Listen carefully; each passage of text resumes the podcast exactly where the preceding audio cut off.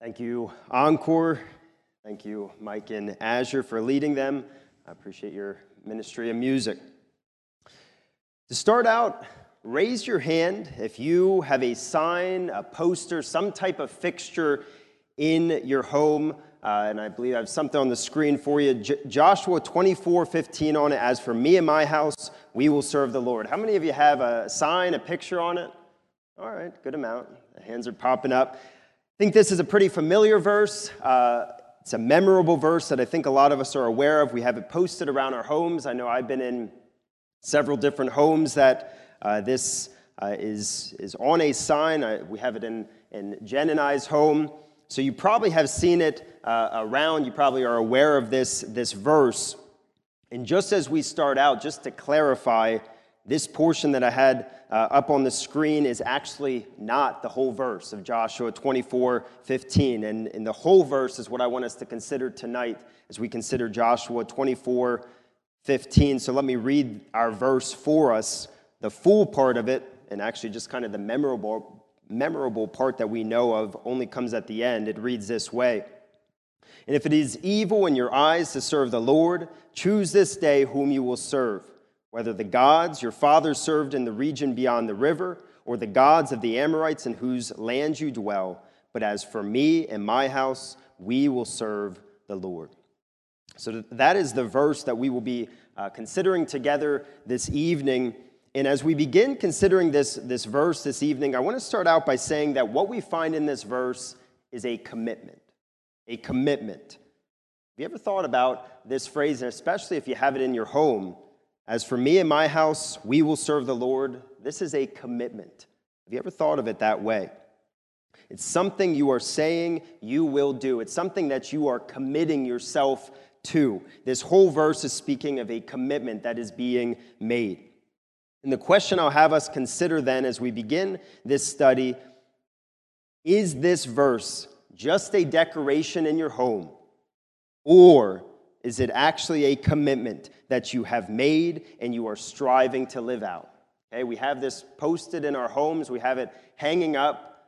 Is it just as a decoration? Is it just something to, to say we're a Christian family? Or is it more? It's actually a commitment that we've made and we're living it out. So, our theme for this evening as we consider Joshua 24 15 is considering a commitment made and if we have made and are carrying out this commitment. So, Joshua 24 15, it comes near the very end of the book of Joshua. It's in chapter 24. The last chapter in the book of Joshua comes at the very end, and it's this verse is found within uh, the last speech that Joshua gives to the people of Israel. He gives two speeches at the end of the book of Joshua. This is found at the in the second of those two speeches to all of Israel.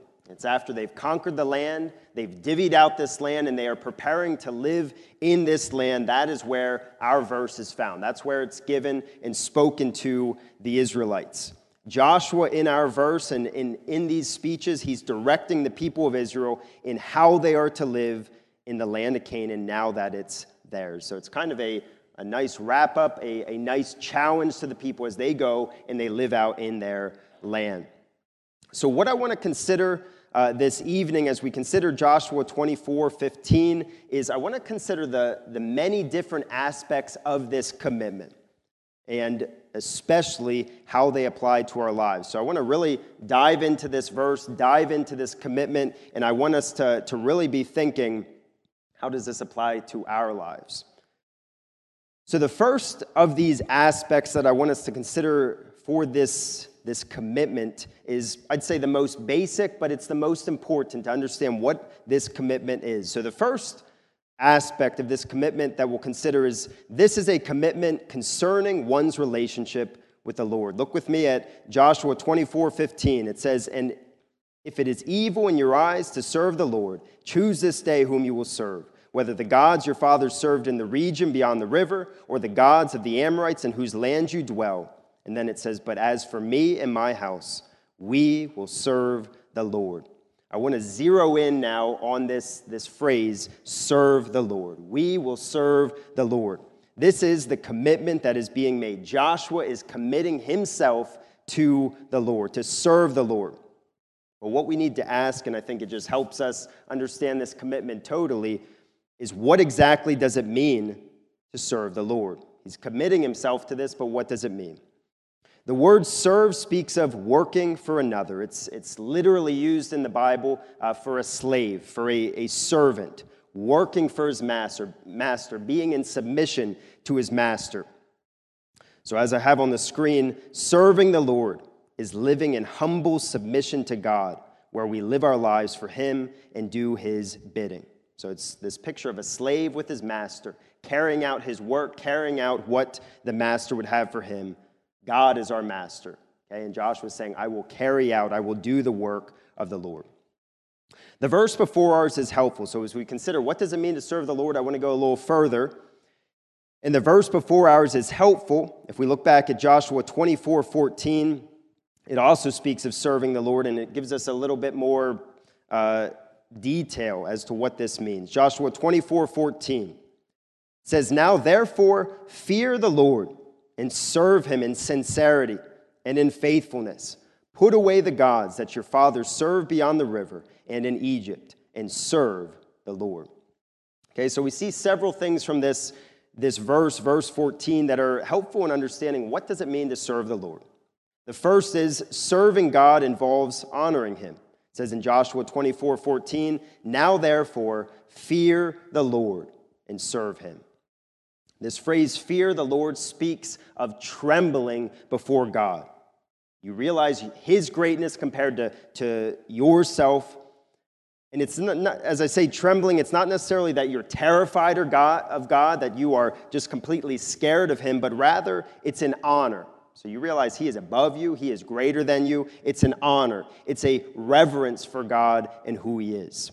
So that comes with this serving of God, that you're honoring God, you're revering uh, him. Next, we see in verse 14, serving God involves being blameless. It says in Joshua 24 14, Now therefore fear the Lord, serve him in sincerity.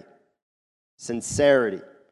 This word speaks of being complete, speaks of being whole, being guiltless, be, being without sin. The idea seems here with this word sincerity is to serve the Lord and, and speaking of being free from sin in that service, striving not to live a sin filled life.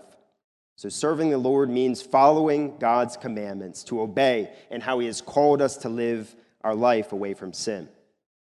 And then the next thing we see in, in verse 14, considering serving God, is serving God involves consistency. It says in Joshua 24 14, Now therefore fear the Lord and serve him in sincerity. And then this phrase, and in faithfulness. This word faithfulness speaks of a constancy, a, a firmness in, in your relationship with the Lord, that you're continuing to serve the Lord. You're not wavering back and forth. You're not just serving Him sometimes or in certain places, but it's all the time. There's a consistency to your serving of the Lord. So, as we consider verse 14, uh, that, last, that last sentence we're going to come back to in a moment, it, it adds on to serving the Lord. But for now, we see this commitment, this serving the Lord, that our, our memorable verses, this commitment that's being made in our memorable verse. This serving the Lord means that you submit to God with, with your life, you seek to revere Him, to resist sin, and constantly seek to serve him. That is the commitment that Joshua is making here when he says, As for me and my house, we will serve the Lord. That is what it means to serve the Lord. Now we consider this, this commitment, and I, I specifically want to move on and, and consider who this commitment is being made for. So, our second aspect of this commitment is this is a commitment for the family. Joshua 24 15. And if it is evil in your eyes to serve the Lord, choose this day whom you will serve, whether the gods your fathers served in the region beyond the river, or the gods of the Amorites in whose land you dwell. But as for me and my house, we will serve the Lord. This is usually the focus. I think this is why we, we put it in our homes. It speaks of our house and, and specifically our families.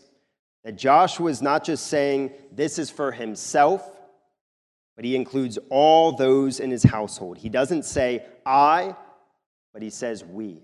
If you look at this, this phrase, he could have easily said, I will serve the Lord. But instead, he, he decides to include his family. He includes his household and he says, We will serve the Lord. This is a commitment for the family. Joshua is cons- committing himself and his family to serving the Lord. And as we consider that this is a commitment for the family, let me start out this, uh, start out by saying that those who do not have a family cannot zone out here, all right? This is not just a, a message for families, but it's a message for all of us as, as Christian people. So even if you don't have a family, this is still a message that applies to you. If you're a child or a teen, so you don't have a you don't have children of your own yet, you're not married, this should be a challenge to you to do everything you can support your parents' desire to serve the Lord as a family. So if your parents decide that they are serving the Lord, this is a commitment that they're making for their family, teens, children, support it, follow it, listen to them in doing so. If you're not married, okay, maybe you're still in, in college, maybe you're out of the house, but you're not married yet, you don't have a family. This could be a verse to make you think about the future if God blesses you with a family. So, even if you don't have a family now, you think, I might have a family in the future. This is a message to think about the future. And if you may never have a family, may, maybe you're single, or your spouse has died, or your kids are moved out, this verse still applies to you. This verse speaks of my house, those living within Joshua's house. You are the one living in your house, so this also applies to you individually. You are your household, so this applies to you as well. So, though I will be mentioning families often, I think this, that's the direct application here. We see that this applies to all of us. So I'd ask all of us tonight, no matter your situation, no matter your, your life situation, be thinking about how this commitment that Joshua makes applies to you, no matter where you're at in life, no matter the family that you have. So Joshua's not, ju- not just saying for himself that he will serve the Lord, but he and his family will. And as we think about this, think about how Joshua would accomplish this for his family we may think about the fact that no one can force someone to genuinely serve the Lord. So he says, As for me and my house, we will serve the Lord. We might say, Well, he can't change their heart. He can't force them to genuinely, sincerely serve the Lord. But I think how we should take this is that Joshua would lead those within his household to serve the Lord. that for those that are in his, his home, that there would be an expectation in his home to follow the commands of God. He's leading them, he's setting the expectation that we will serve the Lord, that they would learn about God, that they would value the things of God. And as we think about the fact that this is his family that he's making this commitment for, as we think about our world today and, and even some parenting styles that you may have heard about, there's a thought out there today when it comes to parenting of creating an atmosphere within a home that allows for any beliefs that is neutral. The parents have their beliefs, but the kids they can do what they want. They can believe what they want. They can follow what they want. That parents will not teach the Bible in Christian ways so as not to force their children into that mold. They'll, they'll give them choices, they'll present them choices of what they could believe. And I think this verse flies right in the face of that, that thought. This worldly parenting concept is not a biblical style of parenting or, or a plan for parenting, it is contrary to how God directs Christian parents to raise their children. So we find here that Christian parents are to train their children to love and serve the Lord, teaching their children the gospel and the Bible so that they might come to a saving faith, so that they know the gospel, they know what, they, what to believe. That as a family, you will prioritize God over all things. So, the second aspect we consider is this is a family commitment. This is something that Joshua decides he and his family will do. He will lead them in doing so. This will be the, the culture of his home. The next thing we need to consider about this commitment is that this is a commitment that is exclusive, an exclusive commitment. And for this point, we'll begin at verse 14. This is where we're kind of coming back to that second half of verse 14, and it goes into verse 15. You look with me at verse 14, it says, Now therefore fear the Lord and serve him in sincerity and in faithfulness. And then it says this here's the exclusivity Put away the gods that, that your fathers served beyond the river and in Egypt, and serve the Lord. And if it is evil in your eyes to serve the Lord, choose this day whom you will serve, whether the gods your fathers served in the region beyond the river, or the gods of the Amorites in whose land you dwell. So, as we consider this commitment that Joshua is speaking of, this commitment to serve the Lord as a family, we find is an exclusive commitment. What I mean by that is it is a singular commitment. They are committing themselves to God and God only. They, that He is the only one they will ser- that he and his family will serve. Joshua makes this clear that they cannot serve both God and their idols. Joshua makes it clear that they cannot live a life of service to God and a life of sin. He shows us in verse 14. He says, Get rid of your other gods and serve the Lord. So he's saying, if you're going to serve the Lord, you need to get rid of all of your other idols, all your other gods, showing that these two do not go together. You cannot have the one and the other. And then in verse 15, our memorable verse starts out this way it says, And it, if it is evil in your eyes to serve the Lord. He's saying, if you believe it's not right to serve the Lord, that it's a bad thing, it's, it's something that shouldn't be done, then go ahead, choose which gods you will serve. It's very difficult as we think about what, what Joshua is saying here about this commitment, that it's singular, serving only God. It's a very difficult thing to exclusively serve the Lord as a family. And at first, you might be a little surprised that I'd say that. Okay, your mind might jump to worshiping another God in another religion, and you might think about this and think, I, I don't feel much of a draw to worship Buddha or to worship Allah or another God. But that's not what I mean for our context as we think about applying what Joshua says here. I think it's very difficult to exclusively serve the Lord as a family today, as we can be tempted to serve other things rather than God. The things we're tempted maybe to give our time to as a family. The things we're tempted to make a priority over God. The things that direct and steer our lives rather than God. Though we may not think of it as worship and service, we are worshiping and serving these things. Maybe for your family, it's the idol of sports. Sports consume your family's life, they, they dictate the family's calendar. When there's a sport practice, competition, tournament, all other things go to the wayside. They, sports come first. Church and the worship of God are behind sports. And in our world today, this is a very common thing. there's mandatory practices, opportunities galore that exist for your children to be involved in. This is a huge temptation. And as I said, it's, it's part of our world, so it's so normal. It seems so natural they don't get involved in sports. The world tells you your children is missing out. They're going to fall behind in their athletic abilities. So maybe for you, hey, it's not a statue, it's not another religion, but it's the idol of sports. Maybe for your family, it's the idol of fulfilling your child's dreams. Maybe sports falls into this category, but it could be other activities. It could be education that ultimately come before God when you are real honest about your family's time and the focus you're putting into things you prioritize fulfilling your children's dreams, what you think would be good for their future above God. And maybe for your family, it's the idol of entertainment, making sure your children always have fun, going on the best vacations, having them get the best experiences. I'd say these are the biggies in our world today the idols that we can worship. And as I said, we might not think of them as serving, serving these things, worshiping these things, but they come before God when it comes to our families. And the problem with these is that when these are the priority, when these are, as I said, dictating your cal- calendar, the decisions you make, what you will do, where your children will be, then serving God cannot be the priority. If these things are the focus, if these are the things that come first, God can't in your family.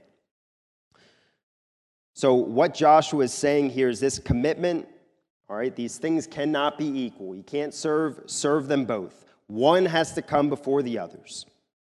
And just a, a clarification, as I'm stressing this point hard, does this mean your children can't do sports? You can't entertain them? You can't give them great experiences? No, It's not what I'm saying at all, but it means that these things must not be prioritized above God. That serving God and considering what is best for your children and the family's spiritual well being, that needs to be considered first. And then these other things need to be considered second. That must be what determines what you will do, what will be on the calendar, what you will spend the most time doing. So I'd ask you to, to consider for yourself. Consider for you and your family, what would you say it is for your family? Are you serving God or are you serving one of these idols? There's one other thing I want to say about this exclusivity. If you look back at verse 15 with me, okay, two different sets of idols are spoken about. Verse 15 says again, And if it is evil in your eyes to serve the Lord, choose this day whom you will serve, whether the gods your fathers served in the region beyond the river, or the gods of the Amorites in whose land you dwell. I think it's interesting, and I want us to pay attention to uh, the specific gods that he mentions that they could choose from, that could be tempting to them. Joshua mentions their ancestor, ancestors' gods, as he says, the gods of your fathers. And then, second, he speaks of the gods of the world around them, as he speaks of the gods of the Amorite in whose land you dwell. And as we think about leading our families to, to serve the Lord, how your family will live, what you will do, how you will act, what you spend your time doing, we see there's two different directions that you could be tempted to go that are not serving God. It could be the home and the family you grew up in the things you were allowed to do in your family, the things that were prioritized, maybe the sin that you were encouraged to do. You could be tempted to do the same for your family. It is what you know, you're familiar with. It seemed like a good way of doing things, but as you consider it, this would not be leading your family to serve the Lord. The other direction you could go, kind of spent some time on this already, but you're pulled towards the worlds, the things that they value, the things they prioritize how the world raises their children, what they value for a family. It must not be the families we grew up in or the world that is determining how our families will live, but it must be the Lord and His Word. It is an exclusive worship. It's a singular service to God that Joshua is talking about. So I'd ask you to consider are you exclusively serving the Lord as a family? What idols are you drawn to? Next, we consider about this commitment. This is a commitment that is intentional. Intentional. Look with me at verse 14 again. Okay, it leads well and gives us the context for this intentionality. It says, Now therefore, fear the Lord and serve him in sincerity and in faithfulness. Put away the gods that your fathers served beyond the river and in Egypt, and serve the Lord. And then verse 15, And if it is evil in your eyes to serve the Lord, choose this day whom you will serve, whether the gods your fathers served in the region beyond the river, or the gods of the Amorites in whose land you dwell. But as for me and my house, we will serve the Lord. The words choose this day whom you will serve. Okay, they, they apply directly to this choice between which idols are you going to serve. If you're not going to serve God, okay, choose which idols. So that's, that's where it directly applies. But this idea of choosing, deciding who they will serve is what Joshua is calling the Israelites to do here. Joshua is calling them to serve the Lord. They need to decide to do so. And the point I want to make here is that this was something they needed to do intentionally. It couldn't go unspoken. They couldn't just hope it was going to happen that they and their families would serve the Lord, but they needed to intentionally and purposefully decide to do so. Not these idols, but they had to choose to serve the Lord. So when it comes to our families, as you think about your family and serving the Lord, you can't just hope that you, your marriage, your, your children, your family will just happen to serve the Lord. You cannot just hope that maybe having a sign up in your house that has this verse on it will cause your family to serve the Lord. But parents, Talk about how you will accomplish this. Make a conscious decision that will help that will help you serve the Lord as a family. Talk about this often as parents. As you think about it, maybe you've just gone through the motions. You've said prayers, you've, you've brought your children to church, but there's no real intentionality about anything else you do within your home and how you operate as a family. Decide tonight with your spouse that things are going to change. Decide tonight that you will serve the Lord as a family. This is an intentional choice. It's an intentional commitment that you need to make. Next, this is a commitment made by a leader. Joshua 24, verse 15, and I'll just read the end, end part. Says, But as for me, but as for me and my house, we will serve the Lord. I want to zero in now on who's saying this. I've mentioned it a bunch of times. It's Joshua. And, and more specifically, this is Joshua, Israel's leader, who's speaking to them. He's speaking to all Israel. He's their leader. Joshua is saying that he has chosen that he will serve the Lord with his life, that he, as their leader, is going to act in humble submission to the Lord. So Joshua has called the people of Israel to do so. He's told them to choose for themselves, and then he is saying what he will do. They have a choice, and before he knows what they will choose, he says and he states that he's determined already for himself he would serve the Lord. So he doesn't wait for the people and say, All right, let's see what Israel will do. But he, as their leader, he sets out and he says to them that he will serve the Lord. I believe what Joshua does here should be a challenge to the leaders of our church, the elders.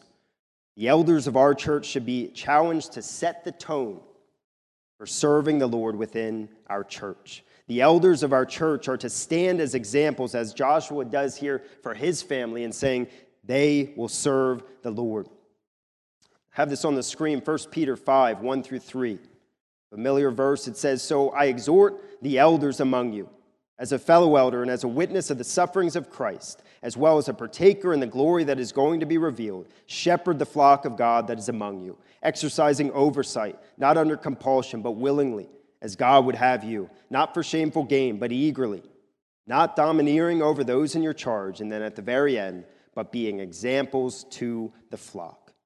Elders are to be examples to the flock. The leaders of our church are to, to set the tone, to, to live rightly in godly lives. And we find here with Joshua one of those ways that elders of the church are to be examples of godly character. One of those areas is how they lead their families. I think this is what 1 Timothy, I have this on the screen again, 1 Timothy 3, 4 and 5 speaks of this. It says, and speaking of the qualifications of elders, it says, He must manage his own household well with all dignity, keeping his children submissive. For if someone does not manage his own household, how will he care for God's church? So, elders, you still have children in the home, and even if you have grandchildren, my question to you is Are you seeking to serve the Lord as a family? Maybe those that are just considering being an elder. Maybe they think they're gifted to lead in the church. So, prospective elders in the coming years, you should consider is my family serving the Lord now before I'm an elder? So, we find this is a commitment specifically, not only, but a, a specific commitment for the leaders of the church, as Joshua was the leader over Israel. The next aspect of this commitment is related related to uh, this aspect of, of leadership, but I, I want to take a, a, our application in a different direction. And so our next uh, aspect is this is a commitment before the people. Okay, again, just highlighting the, the end phrase, but as for me and my house, we will serve the Lord. I want us just to consider the fact, as I mentioned, in the beginning, that Joshua 24 15, it's, it's part of a speech that Joshua is giving at the end of, of the time that they've conquered the land. They've conquered it now, and he's giving these speeches, and he's giving them before all of Israel. All people are present. This isn't just a commitment that he's, he's mentioned before God in his prayers by himself, it's not a private commitment. This is not just a commitment that he's made before his family, that, that he gathers the family together and says, We're going to do this, but this is before all of Israel that he's making this commitment. Joshua sets an example for all of Israel in this commitment.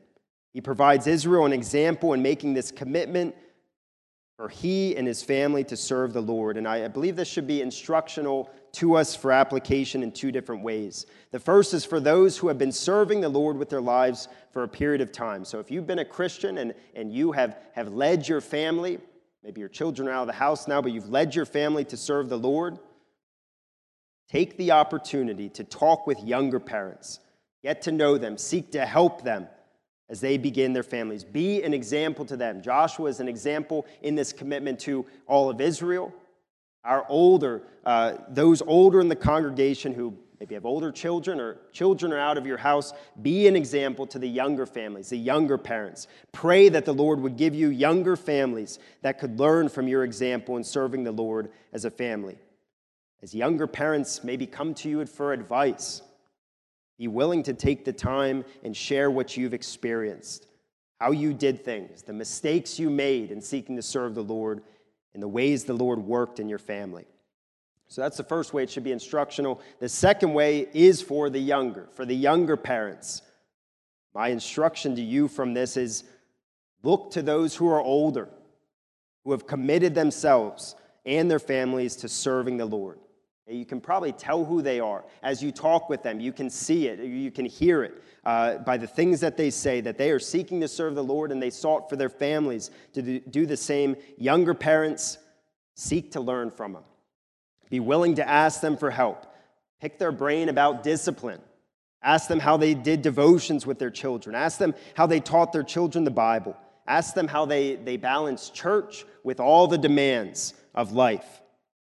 Talk with them about having spiritual conversations with their children. As we think about our church specifically, we have a great opportunity within our church. We're intergenerational. Okay? Sitting before me is not just all older people, it's not just all younger, but we have a, a great mix within our church. We have many different ages. So those who are older should be looking to help those who are younger as they raise children, as they seek to have a godly home. And those who are younger should look to those who are older to help them establish a godly home. Now I want us to consider some specifics. So I've mentioned some, but now I want to get more specific as to what does it practically look like to serve the Lord with your or as a family. So our next aspect is this is a commitment portrayed in the pages of Joshua. So we'll really move away from our verse, but look at the rest of Joshua and I want to just bring out three examples of how we see, though it's not specifically in just one family, but in all of the nation of Israel, how we see that serving the Lord uh, as a family, a concern for their children, the next generation uh, was definitely a priority, and we see an example from the pages of Joshua. The first way that I want us to consider is, is from the crossing of the Jordan River. In the beginning of the book of Joshua, God is, is leading the people of Joshua into the land over the Jordan River. He, he divides it just like he did with the Red Sea. And in the midst of all this, in the midst of this amazing thing that waters are divided, they're walking through, something very interesting and, and I would even say a bit surprising comes up. Joshua 4 1 through 7, I'll read, uh, read it for us. It says, When all the nation had finished passing over the Jordan, the Lord said to Joshua, Take 12 men from the people, from each tribe, a man, and command them, saying, Take 12 stones from here out of the midst of the Jordan, from the very place where the priest's feet stood firmly, and bring them over with you, and lay them down in the place where you lodge tonight. Verse 4 says, Then Joshua called the 12 men from the people of Israel whom he had appointed, a man from each tribe. And Joshua said to them, Pass on before the ark of the Lord your God in the midst of the Jordan, and take up each of you a stone upon his shoulder, according to the number of the tribes of the people of Israel. And then verse 6 ushers in this, this point that this may be a sign among you when your children ask in time to come, What do those stones mean to you? Then you shall tell them that the waters of the Jordan were cut off before the ark of the covenant of the, of the Lord. When it passed over the Jordan, the waters of the Jordan were cut off, so the, these stones shall be to the people of Israel a memorial forever. So while they're, they're trying to get into the promised land, a very important event, God has Israel set up 12 stones.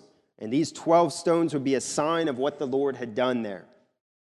And as I said in verses 6 and 7, we see the real point of this, who this sign is to be for. It's not just that generation that experienced it, but it's for their children, okay? the ones that, that didn't experience this. God wants Israel to be concerned about and make sure their children know what has been done. God wants Israel to pass on to their children the work that He had done in their life. And, and just for the sake of time, I had it up on the screen, but we won't read it. But in, in the same exact passage in chapter 4, it again is repeated, I think, to emphasize the fact of what they are doing here, that this is to be for their children so that they can also know what the Lord has done. So God makes it very clear that there's to be a concern, a focus for their children to know what he has done. So the, the application point from this first example in Joshua is parents, grandparents, this should be a challenge to you as you seek to serve the Lord as a family. Talk with your children about what the Lord has done in your life. Talk with your children about the, what the Lord has done in your life. So, God has them place things uh, in the, the Jordan River so that they would, um, or out of the Jordan River so that they would know what He has done, so that gave them the opportunity to talk about His work, what He had done. I think we should be challenged to do the same. So, as you think about the question, what does it look like for me and my house to serve the Lord? I believe this is one way having open conversation about how God has saved you from your sin. Hey, does your, do your children know your testimony? How he saved you from your sin, how he brought you to himself. Share with your children and grandchildren the way you have seen God work in your life, how he's protected you, even how he led you to your spouse. Share with them how he has delivered you from specific sins. Speak of the ways as you think back over your life, how you've seen his sovereignty, how he's been at work in your life. Don't just let these things be for yourself, all right, things that you can enjoy that are helpful for your faith, but pass them on to your children and your grandchildren. God makes it very clear, clear here that this is what He wants to be done, passing on what He's done for us to the next generation. Move on to the next example the worship at Mount Ebal. And I'll read this passage all together uh, again, verses 30 through 35. It says, At that time, Joshua built an altar to the Lord, the God of Israel, on Mount Ebal, just as Moses, the servant of the Lord, had commanded the people of Israel. As it is written in the book of the law of Moses, an altar of uncut stones upon which no man has yielded an iron tool. And they offered on it burnt offerings to the Lord and sacrificed peace offerings. And there, in the presence of the people of Israel, he wrote on the stones a copy of the law of Moses, which he had written. Verse 33. And all Israel's sojourner, as well as native born, with their elders and officers and their judges, stood on opposite sides of the ark before the Levitical priest who carried the ark of the covenant of the Lord. Half of them in front of Mount Gerizim, half of them in front of Mount Ebal, just as Moses, the servant of the Lord, had commanded at the first to bless the people of Israel. And then verse 34, and we see especially in verse 35 the point. And afterward, he read all the words of the law, the blessing and the curse, according to all that is written in the book of the law. There was not a word of all that Moses commanded that Joshua did not read before all the assembly of Israel, and the women, and the little ones, and the sojourners who lived among them. Should catch our attention that this isn't just for the adults, but we're told that even the little ones, even the children were present for this worship, worship, for the sacrifice, for, for the writing and the reading of the Word of God. It stressed that no one was left out, even the children were included.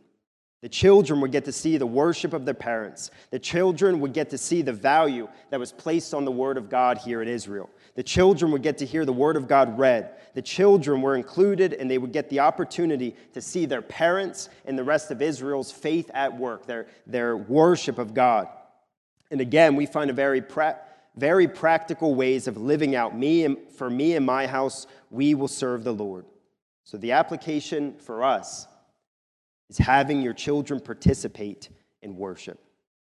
You are here in this church, your children are here with you, uh, part of the worship. So obviously you agree with this or value this in some way, but we see this as a, as a good thing. This is something that we should be doing. And as I think about my own life, I, have grown up in this. I've, I've grown to greatly appreciate the fact that our church includes the children at a very young age in our worship.